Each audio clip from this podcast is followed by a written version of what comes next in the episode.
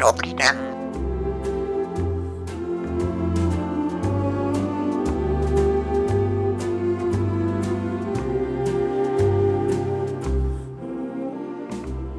Popiskuje zlobí. Já jsem superstar. Až. Žvaní.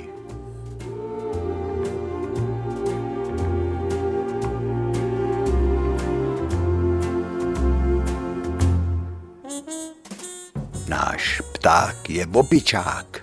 Oh.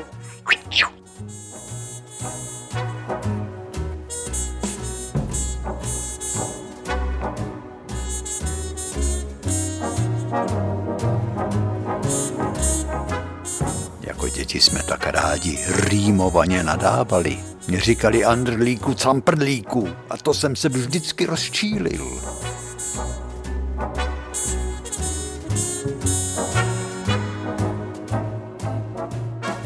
To nebylo nic hezkýho. Jo, ale dneska bych to bral. Já jsem papoušek. Byli jsme děti. To byl ráj. Takže naše znělka zní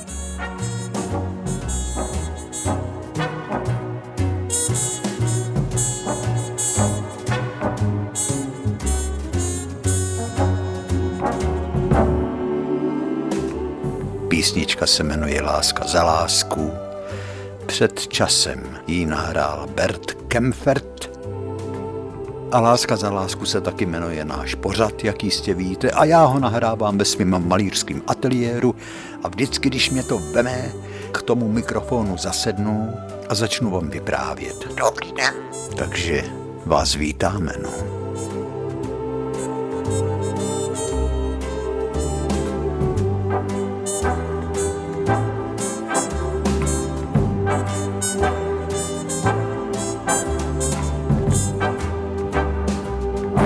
Je nějaká etapa v našich životech, kterou bychom si dali ještě jednou? V dětství samozřejmě, to byl slastný ráj, plný her. Jinožství byla doba plná snů a tužeb. Ale já vím určitě, že bych si dal znova dobu, kdy jsem sice studoval v Praze a každou sobotu a neděli jsem jezdil domů, ale doma jsem byl málo, Většinu času jsem strávil za bubnama v sálech venkovských hospod, který připomínali dění ve skleněných akváriích. Takový hemžení to je a já na to udiveně zírám, udávám kapele tempo a kapelník Čenda na mě mrká, že je všecko v cajku, to bylo takový bošklivý slovo, tomu se muselo rozumět. Když je všecko v cajku, tak to znamená, že všecko v nejlepším pořádku. Protože tančící lidi na sále se při tanci baví, jsou šťastní, zapomněli na všechny starosti, vytáčejí kruhy po sále, vytáčejí rohy. Tanečnice jsou zakloněný, opojený, vlasy jim vlajou, sukně taky. Některý tančící mají přitisknutý čílko na čílko, tanečnice drží v ručkách kapesníčky, rtěnky se jim roztejkají, namalovaný obočí taky. A v hospodě je hic jak v roztopený troubě, z níž právě hospodyně výjmula pekáče s vepřovou pečení, horko vysráželo na oknech oken velký kapky. To orosení stejká po těch sklech až na podlahu a tu hostinskej před tancem posypal rozemletým parafínem, aby boty tančících pěkně klouzaly a naše hudba zní. A mně se zdá, že hrajeme nejenom lidem tančícím v té maličké hospodě, ale že hrajeme lidem na celý země kouli. Protože všichni muzikanti do té hry dávají všecko. Nejenom to, co vyčtou z not, ale všecko, čím žijou, po čem touží, protože to jsou vlastně taky takový umělci.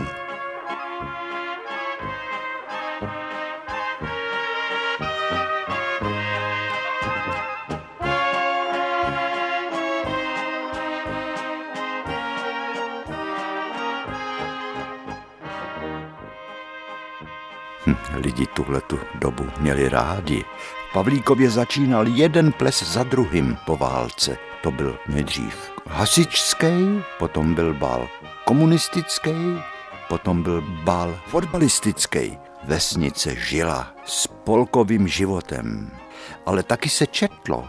A já dostal tak zajímavou, krásnou knížku vázanou. Ta látka to je součást chodského kroje. To mě poslal pan Behenský z Klatov, chodský román, autor Jan Vrba. Odpust nám naše viny se to jmenuje. Já vám přečtu začátek z toho románu. Kapitola první. Rozlehlá tlumačovská náves se halila do tmy, do tmy daleko hlubší než v kterýkoliv nejvšednější den, neboť bylo jen málo těch oken, jimiž pronikalo světlo ven. Ale i ta poslední okna rychle temněla, jakmile zabouřila z kašuc hospody znovu břeskná muzika. Hráli tam smolovácí, celá jejich banda, na plechy. A ta dvojí skutečnost povídala sama, že je neděle. Neděle nad jiné slavná, neděle selského posvícení. No, takhle bychom mohli pokračovat dál. Tenkrát se v teple domova přečetli hory knih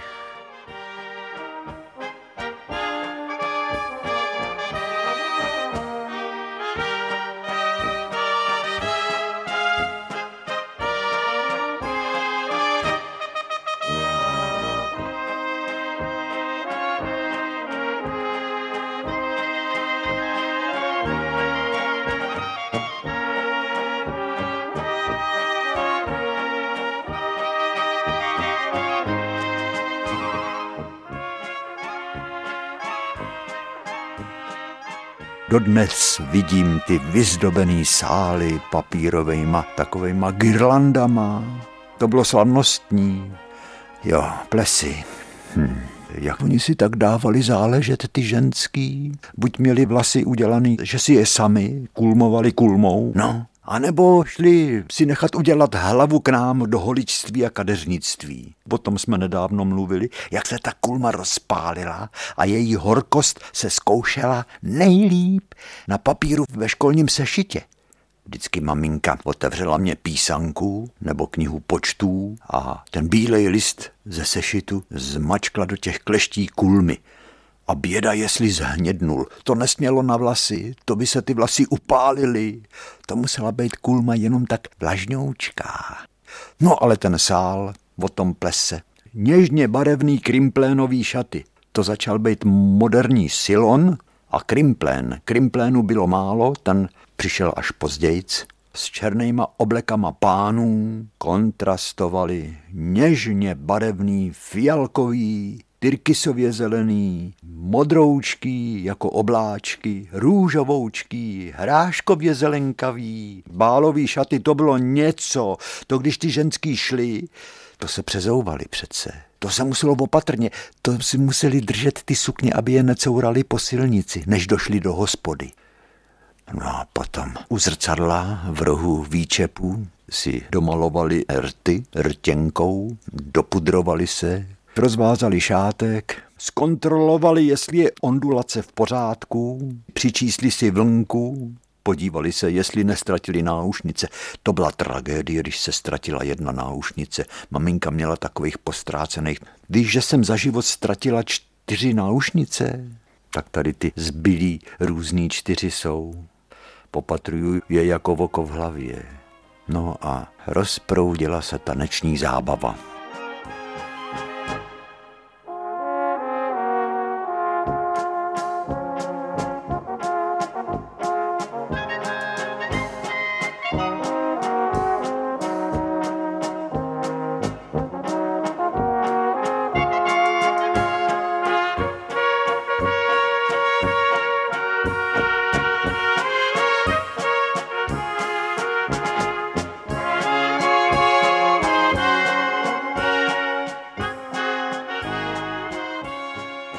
Krimplénový, silónový, přeslazeně barevný šatičky a plesy.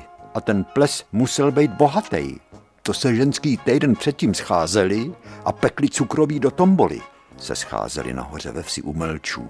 Tam byly prkna plný žloutkových věnečků. To byly mistrině, dřív ženský, ve velkým pekli žloutkový věnečky a dorty. Sice bylo po válce, ještě byly potravinový lístky, ale na vesnici co pak je problém sehnat vejce nebo máslo.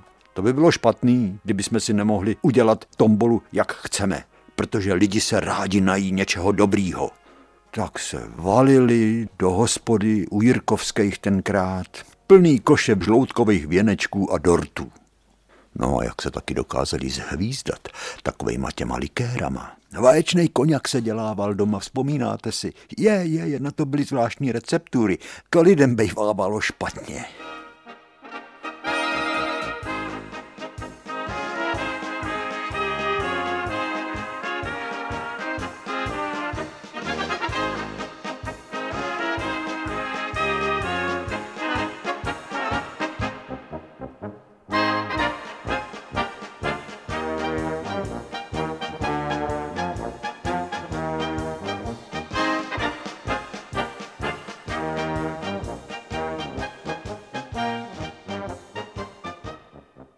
Ty ceny v tom bole, co se rozdávaly, vzpomínáte si?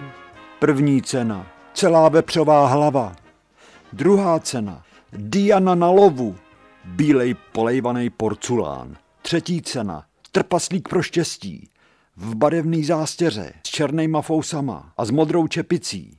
Potom tam byla taky jako cena tlačenka, lahev tesavely vermútu, krabička kremolí, kremrolí samozřejmě, ale to se neříkalo, kremole se říkalo.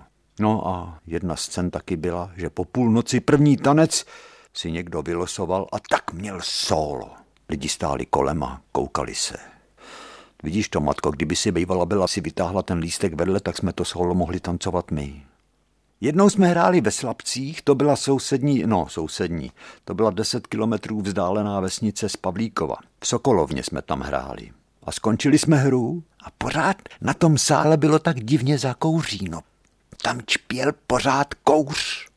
Balili se nástroje, bubeník to má vždycky nejblbější, protože než ten zbalí ty svý fidlátka, klarinetista ten je zbalený hned. Klarinet rozebere na dva kusy, strčí ho do futrálu a jde do hajan ale bubeník těch fidlátek má. Ale kluci byli hodní, vždycky na mě čekali, protože vždycky někdo mě s těma bubnama pomáhal. Vždycky to byl Čenda Lulák, náš kapelník, zlatý kluk. Vždycky jsme ty bubny museli odlifrovat někam, protože už se počítalo, že příští týden se třeba bude hrát v Rostokách u křivoklátu. No.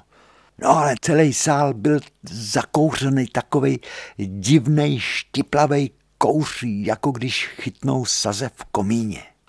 No my už jsme nakládali na nějaký nákladák, už jsme nastupovali a najednou vidíme, že z okna sklepa tý sokolovný slabecký valí kouř strašnej. Je, tam se samo vznítilo uhlí.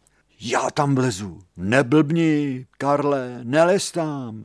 Vždyť máš nový kvádro, jako kominík budeš. No někdo to musí uhasit. No než jsme se nadáli, on zmizel takovou škvírou v tom sklepním bokinku a bylo slyšet, jak nadává a jak lopatou něco přehazuje a, a vytáhněte mě ven, já už nemůžu dejchat. Tak mu chlapi podali ruku, no vylezlo něco hroznýho, černá hrouda. Kde byl ten hezký člověk, který ještě před chvílí tancoval na plese? V černých šatech, v bílý košili. Byl umouněný jako horník, který zrovna vyfárá ale říkal, je to špatný, musíme zavolat hasiče.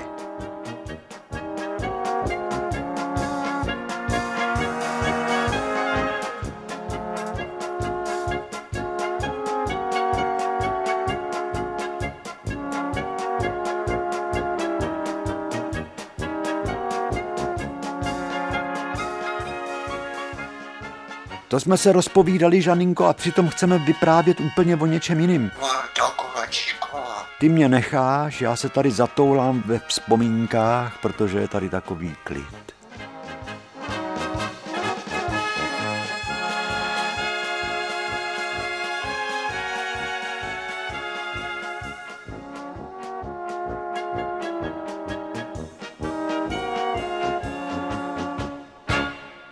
Babička si našla jako ostatně už každý rok práci uměleckou. Vedle špalku pod kůlnou, kde se sekaly polínka na topení, ležel vánoční stromeček smrček.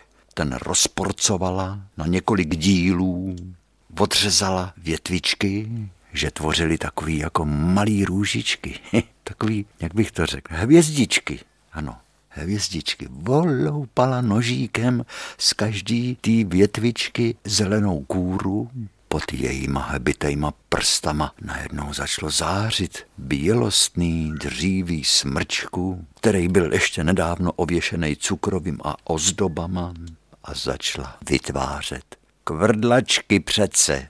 Ze špičky stromku vytvořila nejmenší kvrdlačku, vystupující větvičky tak zmenšila, aby ta kvrdlačka zapadla i do malého hrnečku, kde rozkvrdlávala třeba směs mlíka a mouky na nějaký podlití něčeho, nějaký pečínky třeba.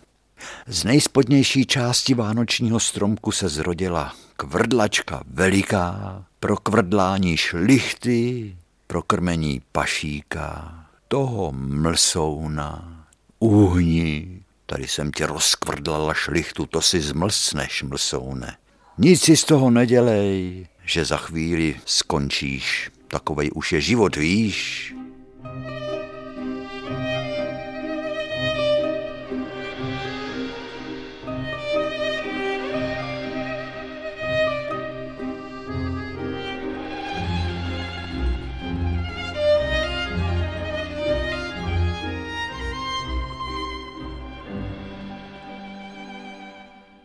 Puta, puta, puta, puta, puta, puta, volala na slepice. Tady máte zrní, kde pak jste? Tady se popelíte, no jo, slepičky, napočítala jich šestnáct. Uhromady popele před včelínem do korejtka jim vysypala zrní. Obě kočky se jí ovíjely o nohy. Ještě sebou praštím dej pokoj, vy musíte být všude, říkala babička a hladila kočky po hlavách. A paní Truxová za plotem volá. Teta, už to začalo. Ještě ne, říká babička. Nedávejte teď na šňůru žádný prádlo, dokud se včeličky nevypráší. Víte, jak jste měli v loni peřiny samej flek a to se tak špatně pere.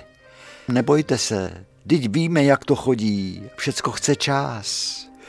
Ještě vás píchá v kříži, ptá se babička.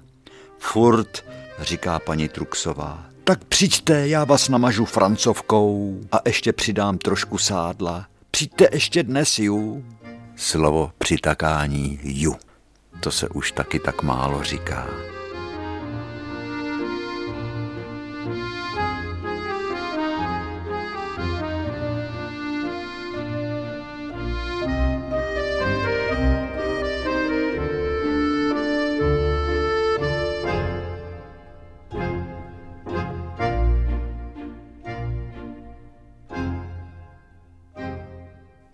Něco najednou mocně zarachotilo. To byl kraval. To jsem se lekla. Teta, nebojte se, říká paní Truxová babičce. To spad sníh z Frankojc střechy.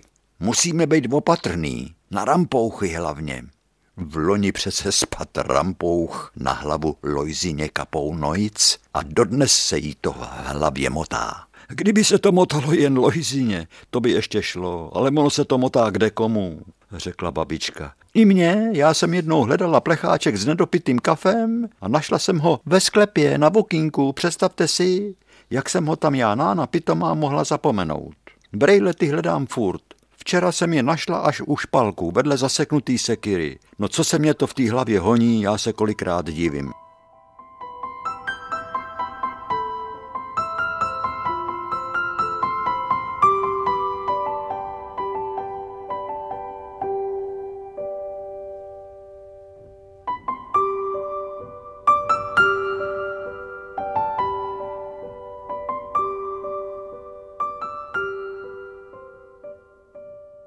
Tenkrát zimy vládly pevnejma rukama. I teď dokáže vytáhnout zima svý drápy. A rybníky zamrzlí, ono jich bylo v Pavlíkově pět, si představte. Možná, že i šest, když počítáme jednu malou louži v Hejdovic zahradě. To byla poezie rybníků, když jsme se na tom rybníce proháněli my na šlajvkách. V šálách, který jsme našli pod stromečkem, v čepicích barevných, který nám maminky upletly, v rukavicích, který jsme tak často ztráceli. Ty rybníky byly udržovaný. I ty nejmenší rybníky nahoře ve vsi, v rohu, u Čermákovic statku byl jeden. Taková spíš louže, a naproti přes silnici u Jirásku, kde se říkalo u byla ještě menší louže zamrznutá, která byla o něco větší než kapesní zrcátko snad a u ní byly boží muka a ten Kristus pán z toho černého litinového kříže koukal, jak se potom ledu malinkým batolej děti to, co se odhrávalo na největším rybníku v Pavlíkově, a to byl náš rybník Zabránský. Na ten jsem viděl z okna, když jsem se vyklonil. Tam se hrál i hokej. Pavlíkov měl tenkrát hokejový klub. Mantinely sice byly jenom ze dvou prkenty boční, nizoučký, ale ty zadní, ty kratší strany, kde stály takový klece, to byly brány, ty byly o něco vyšší. No a lidi byli napraný v chumlech kolem těch mantinelů a řvali jako, jako paviáni. Když Pavlíkov útočil, to bylo zvláštní rozpoložení v neděli odpoledne jak se chlapi sešli na rybníku. Každý měl nadspaný břicho po nedělním obědě, byl takový sváteční klid, ani povozy po silnici nejezdili, jen tu a tam se objevily nějaký saně, tažený koňmi. Auto vůbec ne, když tak jedině pan doktor, když někam musel jet. Let, na kterým se proháněli hokejisti, ten zvonil jako taková zvonkohra. On byl silnej, zamrzlej, třeba byl zamrzlý i 20 cm, ale přece jenom ty fandové a ty hokejisti to byla váha. Tak se vždycky ozvalo takový cink a někde se objevila rýha.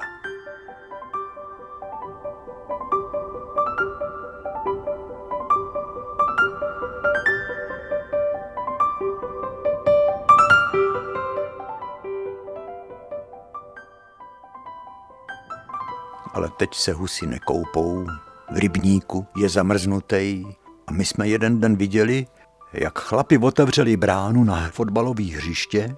Za fotbalovou brankou byla další brána, která vedla k takový dřevěný chalupě, sroubený, to musela být stará. To byly silný, stařičký, prastarý dřevěný trámy. Ledárna to byla, ledárnička malá, Jirkovských hospody. Pěkně udělali cestu, když byla závěj, tak jí prohrábli tu závěj, aby po té nejkratší cestě do té ledárny z vody z rybníka šli posunovat ledy. Ten den se ten silný led na rybníku rozsekal na tabule. To bylo dobrodružný. Když se odsekli, stáli ještě na té kře, v rukách měli dlouhý bydla, odstrkovali se ode dna, tam nebyla veliká hloubka, ode dna jako na voru až tu velkou kru, tu tabuli ledu, dostrkali ke břehu, vyskočili hbitě na břeh a ostatní chlapy velkýma hákama, který byli na dlouhých bydlech. Ty kusy ledu vytahovali z rybníka a po sněhu sunuli do ledárny, vrstvili na sebe ty kusy ledu, prokládali slamou a takhle natahali postupně celý zamrzlý rybník do té malý dřevěný boudy, do té ledárny. Ty ledy zabalili do slámy, posypali popelem a dům zavřeli, protože věděli, že tam mají vzácný led, kterým budou obkládat sudy piva ve sklepě, aby to pivo bylo řádně studený. No a když náhodou bylo dlouhý leto a velký vedra a velká spotřeba piva, nebyl problém jít na poštu, zatelefonovat do rakovnického pivovaru Až příští čtvrtek přijede Sentinel a přiveze sudy černého a světlého piva, aby taky přibalil jeden, dva nebo tři pláty ledu z pivovaru.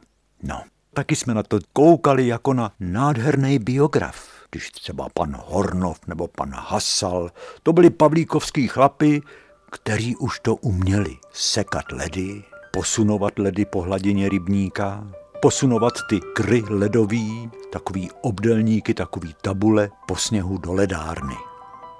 A najednou tam byl rybník úplně holej, ale už, protože byl mráz, se začala dělat tříšť na vodě a my jsme věděli, že za čtyři dny bude let novej a že už to asi bude let poslední, protože zima už se chýlí k jaru.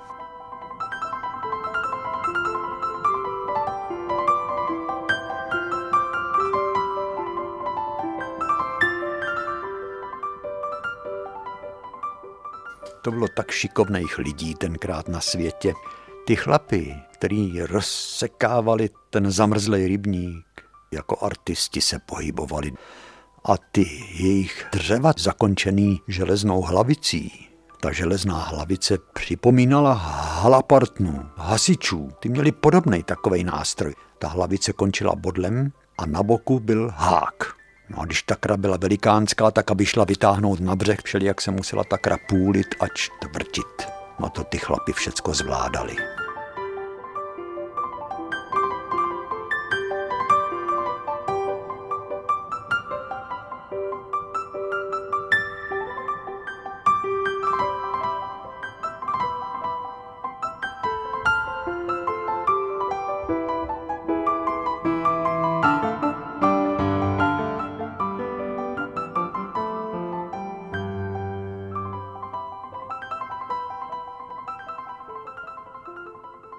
Já když si vzpomenu, jak babička v kotci chovala husu, kterou začala krmit, mě toho zvířete bylo tak líto. No, co se dá dělat? Takový je život. Pojď, ty moje náno, máš tady něco k snědku. A jak to ta babička dělala, že tu husu krmila? Ta husa má strašnou sílu v křídlech. Ona ní musela ty křídla sevřít nahoře. Musela je já nevím, jak to bylo možný. Některý ženský je snad ty husy vázali do těch plachetek, který měli připravený na trávu. Ale babička snad, jestli ty huse strčila zobák pod rameno nebo krk. No jo, ale kdo držel ty huse, ty křídla? Víte, co to je dostat husím křídlem? Ta má sílu. Ona do mě mlátí jako hluchý dovrát. Vem si šišku a už má zobák otevřený. Babička měla hrnec, hnědej, polejvaný, hliněný. V tom hrnečku voda a v té vodě plavaly ty šišky, které končily v tom husím krku, aby hezky klouzaly. No a už jednou rukou otevírá huse zobák a druhou rukou jí tam tu šišku strčila a hned ten zobák sklapla a drží ho zavřený a chudák husička valí oči. Když tu šišku polkla, tak babička zase prstama po tom krku jezdila a tu šišku tlačila dolů takovouhle drastickou metodou. Jí nadspala tý huse do toho volete, já nevím kolik šišek. Chudák husa. To jsem neměl rád. To jsem radši šel někam. A přišel jsem, až když babička na stole tu husu kuchala. To jsem musel dávat pozor, když se kuchali játýrka. Jedli jste někdy něco, po čem se rozlila žluč? To se nedalo vůbec jíst, jak to bylo hořký. No a babička všecko to zvládla, tu žluč vykrojila, vyhodila, rozkrojila žaludek. Proč si ty náno pitomá musela se zobnout ten hřebík? Proto ty jsi mě nechtěla žrát. Podívej se, Jiříku, co tady má? Dyť tě to muselo bolet, proto ty si byla taková k ničemu, taková sulamula. No tak teď to vidím. No, takže babička ten takový husí žaloudeček obrátila na růvy. Tak se z toho žaludku vysypalo pár zrníček písku, který babička se škrábla. Potom tu tvrdou takovou jakoby skořápku vnitřní toho žaludku odřízla. No, ale jatýrka v husím sádlíčku. Tak to teda byla bašta, co?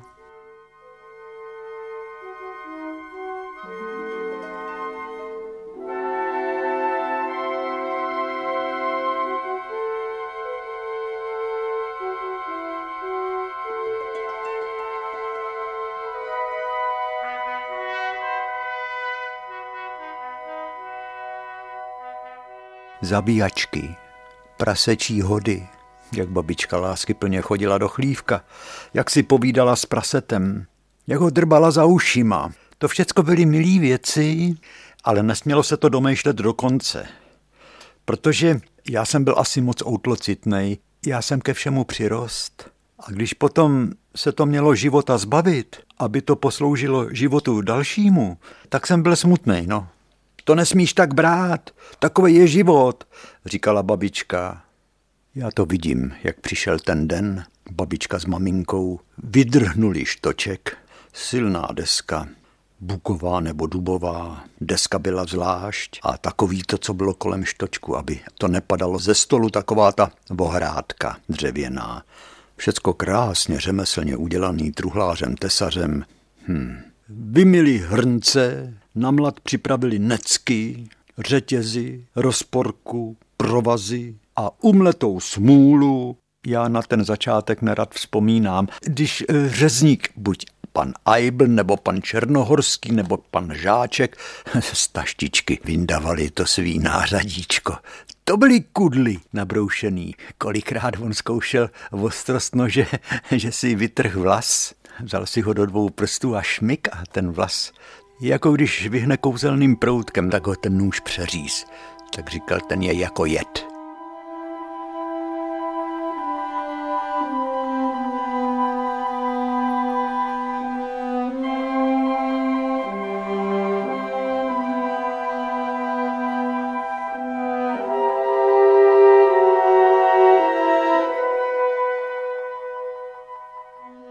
Já jenom vidím ten schon toho dne.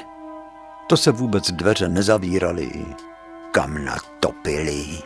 Na tom se pořád vařila voda, protože se museli jitrnice vařit přece. Jelita se museli vařit, tlačenka se musela vařit, jo. A ta těžká vůně se linula po celém okolí. No jo, tady se zabíjí, řezník, když udělal zabíjačku, tak byl na to hrdý, když lidi řekli, to je bašta.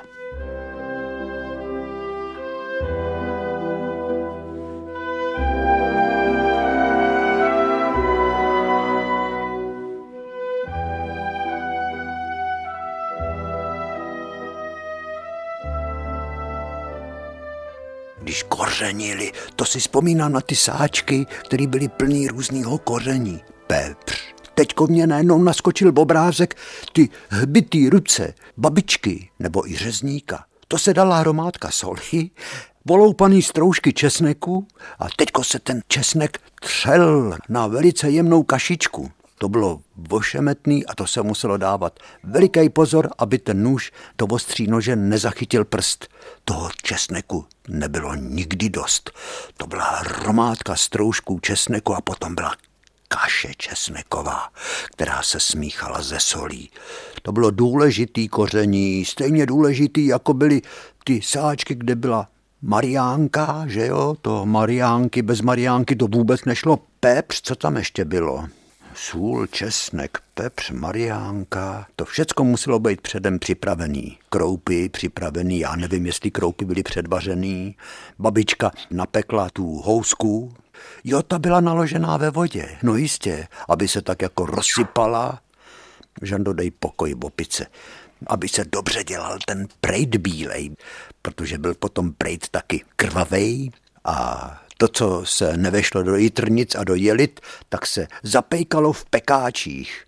A to se taky jenom holej prejt. Kostičky uřezaný pěkně jsem roznášel v jako služku sousedům. No jo, ale to bylo až to téměř finále, když se dělal prejt.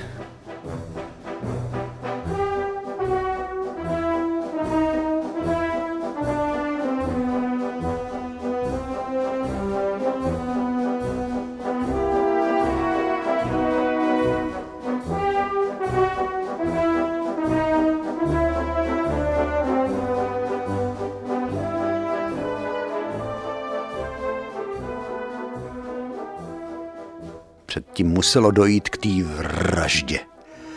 Já to do dneška slyším, tu ránu tím koncem sekiry tupím. Úder je, až mě přeběh mráz po zádech. A brabci se vždycky rozlítli, protože ten čuník strašně ječel, on nechtěl z tohoto světa. Kde pak? Sluníčko svítilo, sníh zářil bělostí, potom na tom dvorku, kde se ta vražda odehrála, ten sníh byl zbarvený rudě. Do dneška vidím to v bodnutí tý šikovný řeznický ruky, taková jízva rozšklebená, a už leží na boku, nohou se pum... Ona to byla taková tragikomedie, jako na divadle. Nohou se pumpovalo a z toho hroznýho řezu šplouchala krev. A tu babička sbírala do bokřínu. Taková mísa plochá, veliká dřevěná, s jednou mosaznou záplatou. To vidím přesně. Krev to byl poklad. Bez krve by nešlo nic, ani jelita, ani polívka. Kroupová vepřová ze zabíjačky.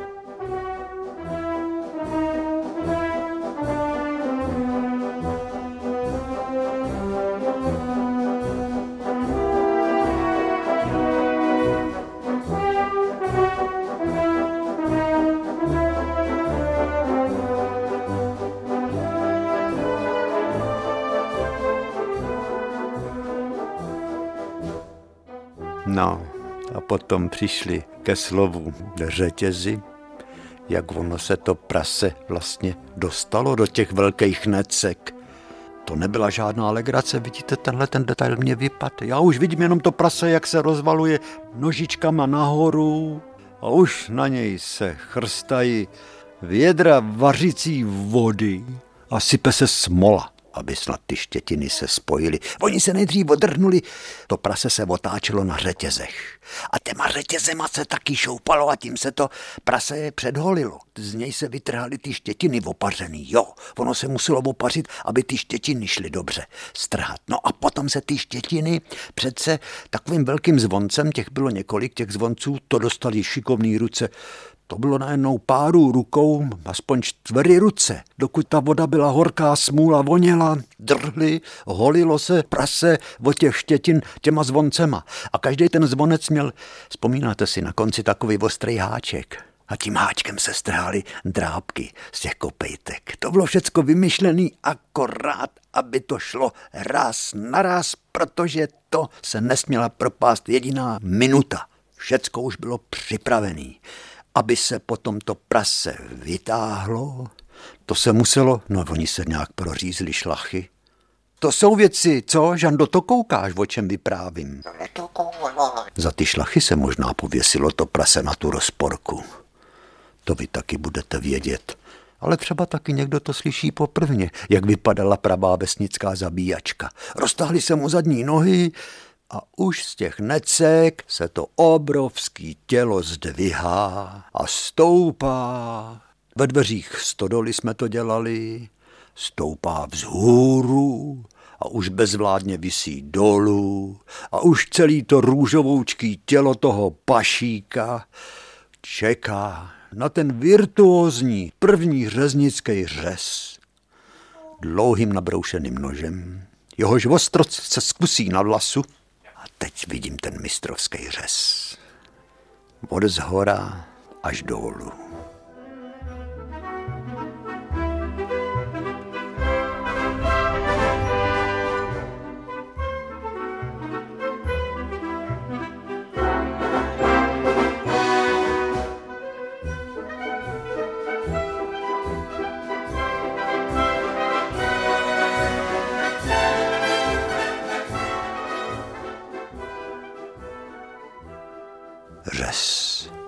Napjatým bříše toho vepře až dolů po krk. Objevil se, vybalil se takový něžně barevný svět. Hned to pan Řezník, pan Aibl, nebo pan Černohorský, nebo Pepík Žáčkojc, to byli všecko mistři svýho řemesla.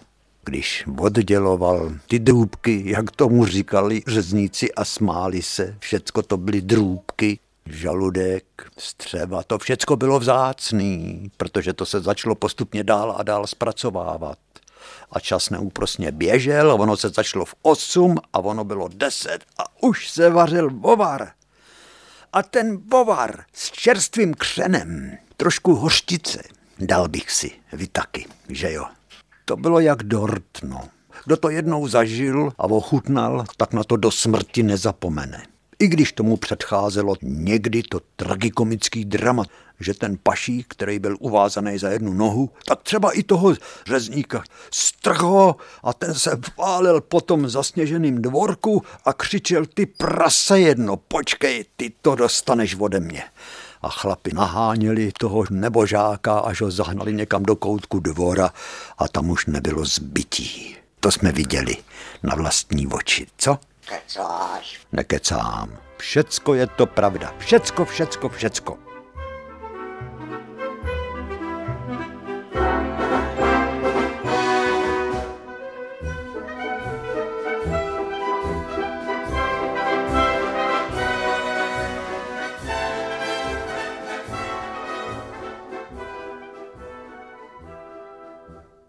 No a ve válce to bylo komplikovaný, protože se musel odevzdávat krupón.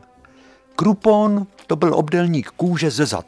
A teď nevím, jak to bylo s razítkem, protože já jenom vidím ten krupon, který je orazítkovaný obec Pavlíkov, Ort Paulshof, Becirk Rákonic, okres Rakovník a tam byla německá Vorlice, modrý razítko, ale kdo to razítko dal? Kdy ho dal? Když ten krupon se musel sundat pečlivě, aby se neproříz, musel dávat ten řezník pozor. Takovej krupon, taková kůže ze zad toho vepře, to se stahovalo po centimetru nožem, jako když e, holič, e, holí váženýho zákazníka, tak se muselo jednat s kruponem. Běda, kdyby se proříz, to by byla možná sabotáž proti říši že to se všechno odevzdávalo, aby německý Wehrmacht měl v čem pochodovat čem bojovat. Z toho se dělaly boty nebo kabáty z vepřovice přece.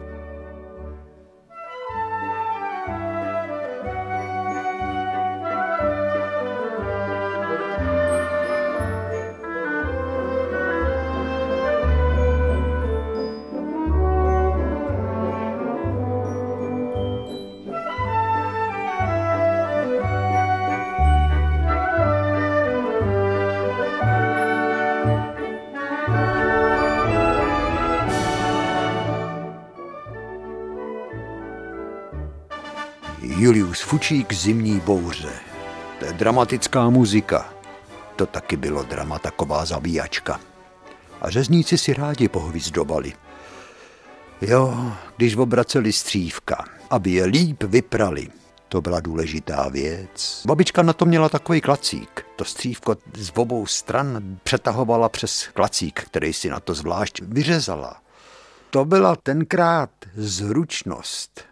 No, tlačenka ta se dávala do, do žaludku, do tlustého střeva. To střevo bylo takový varhánkový, pomačkaný jako vánočka. Ta tlačenka z toho tlustého střeva měla takový zvláštní vonavý šmak.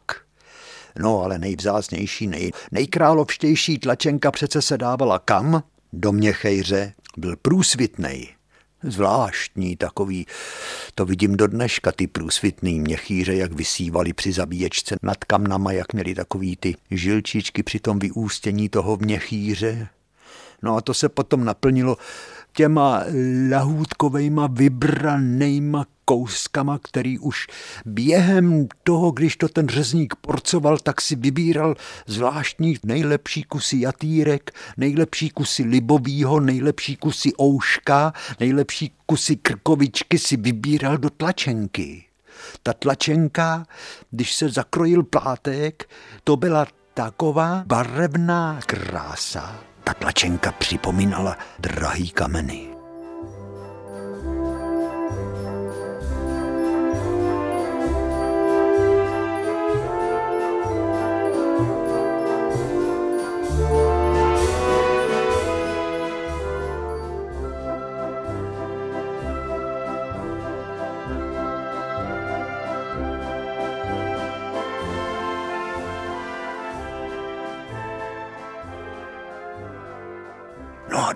Všeho potom, když to došlo do finále a všecko to bylo na tom štočku a řezník, pan řezník takovou kolíbkou sekal maso. Jen, ne, ne, ne, ne, ovšem ne, teď jsem se z toho aj zakoktal, protože jsem si vzpomněl, víte na co? Na ovárek. Ovár, ty chutě s křenem. To jsem tenkrát ještě mohl. Hm, nakonec trošičku ovárku by mě nezabilo ještě ani teď, i když už dávno nemám žlučník, ale na ten bovar se každý těšil a na mozeček to byla dobrota. Ten bovárek na talířku, trošku hořčice nebo křenu, posolit, trošku chleba a kousek ouška a kousek libovýho a z rypáčku kousek a do toho kousek i jatýrek. To si potom člověk lebedil. To něco prožil. Jednak byl opojen vůněmi a potom těmi chutěmi toho čerstvě vařeného ovárku. To se nedá jíst každý den, ale jednou za čas, když je toto úplně čerstvý vytažený zrovna z hrnce, není větší lahůdky. To mě dáte za pravdu, že jo?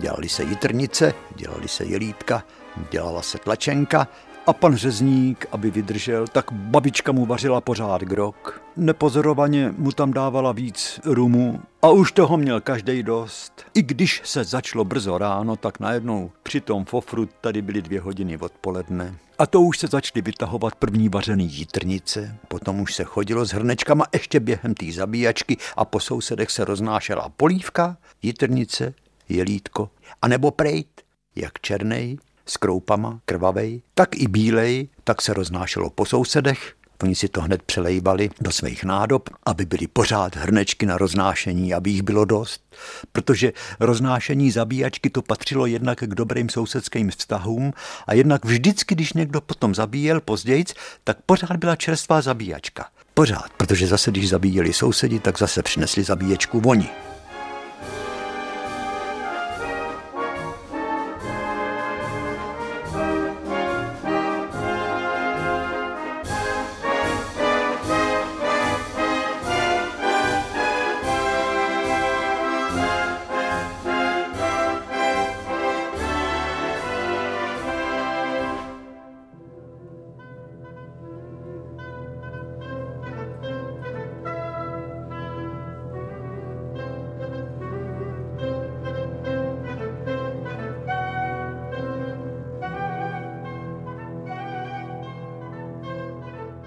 Přišel pomalu večer, stmívalo se, všecko se sklidňovalo. Řezník už zbalil svoje nože.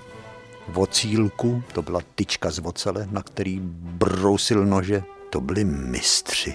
A tu zástěru bílou, zástěru bílou a na, na prsou měl vyšitej monogram jako šlechtický erb. To byly kudrlinky, které zdobily ty řeznický písmena. Všecko to bylo zasazené do takového, no jak říkám, připomínalo to erb šlechtických rodů. Bavlnky barevný, modrý, červený, zlatavý, zelený. No, a řekl tak s pánem Bohem, dostal vejslužku a já nevím, kolik se tenkrát řezníkům platilo. To byly všecko takový sousedský ceny.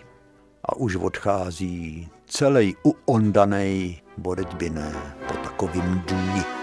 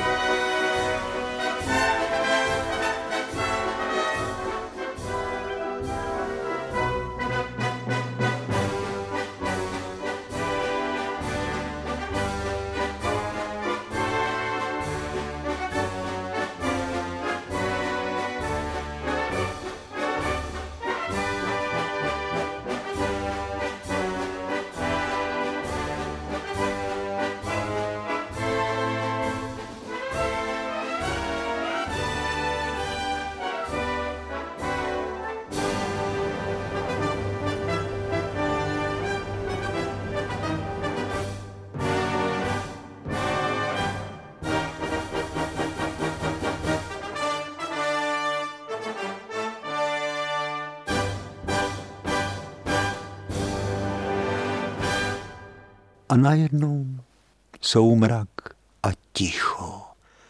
A žádný chrochtání, jenom necky s tou vodou, ve který plavaly štětiny A ty řetězy, to už všecko tak trošku pokryla ledová tříšť, protože mrzlo jako když praští a ten červený flek na tom sněhu nahoře.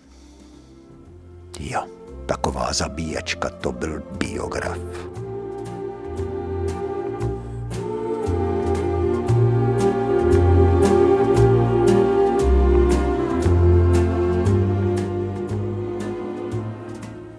A kam ten svět celý zmizel? Kde to všecko je?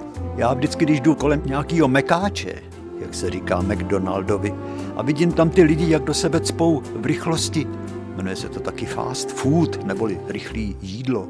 Jak je to vzdálený tomu obřadu, když jsme mi jedli čerstvý bovárek.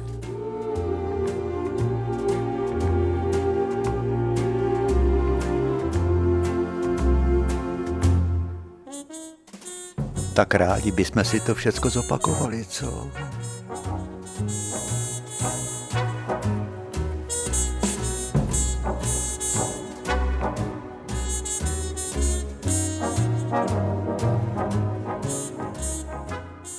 Děkujeme vám za vaše dopisy, za vaši přízeň. Pozdravujeme i naše posluchače daleko, daleko, kteří nás poslouchají na internetu, třeba v Montrealu, nebo v Aucklandu na Novém Zélandu, nebo v Kodani, nebo jenom, jenom ve Štokholmu. U Helsing taky máme svoje posluchače. Ten internet to je zázrak. Opatrujte se. Ahoj, já jsem? Ano.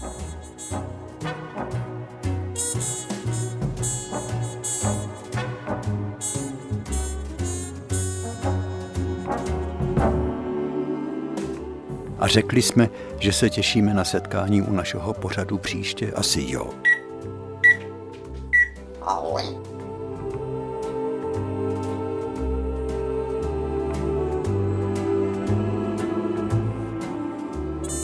Přejeme vám jen šťastné dny.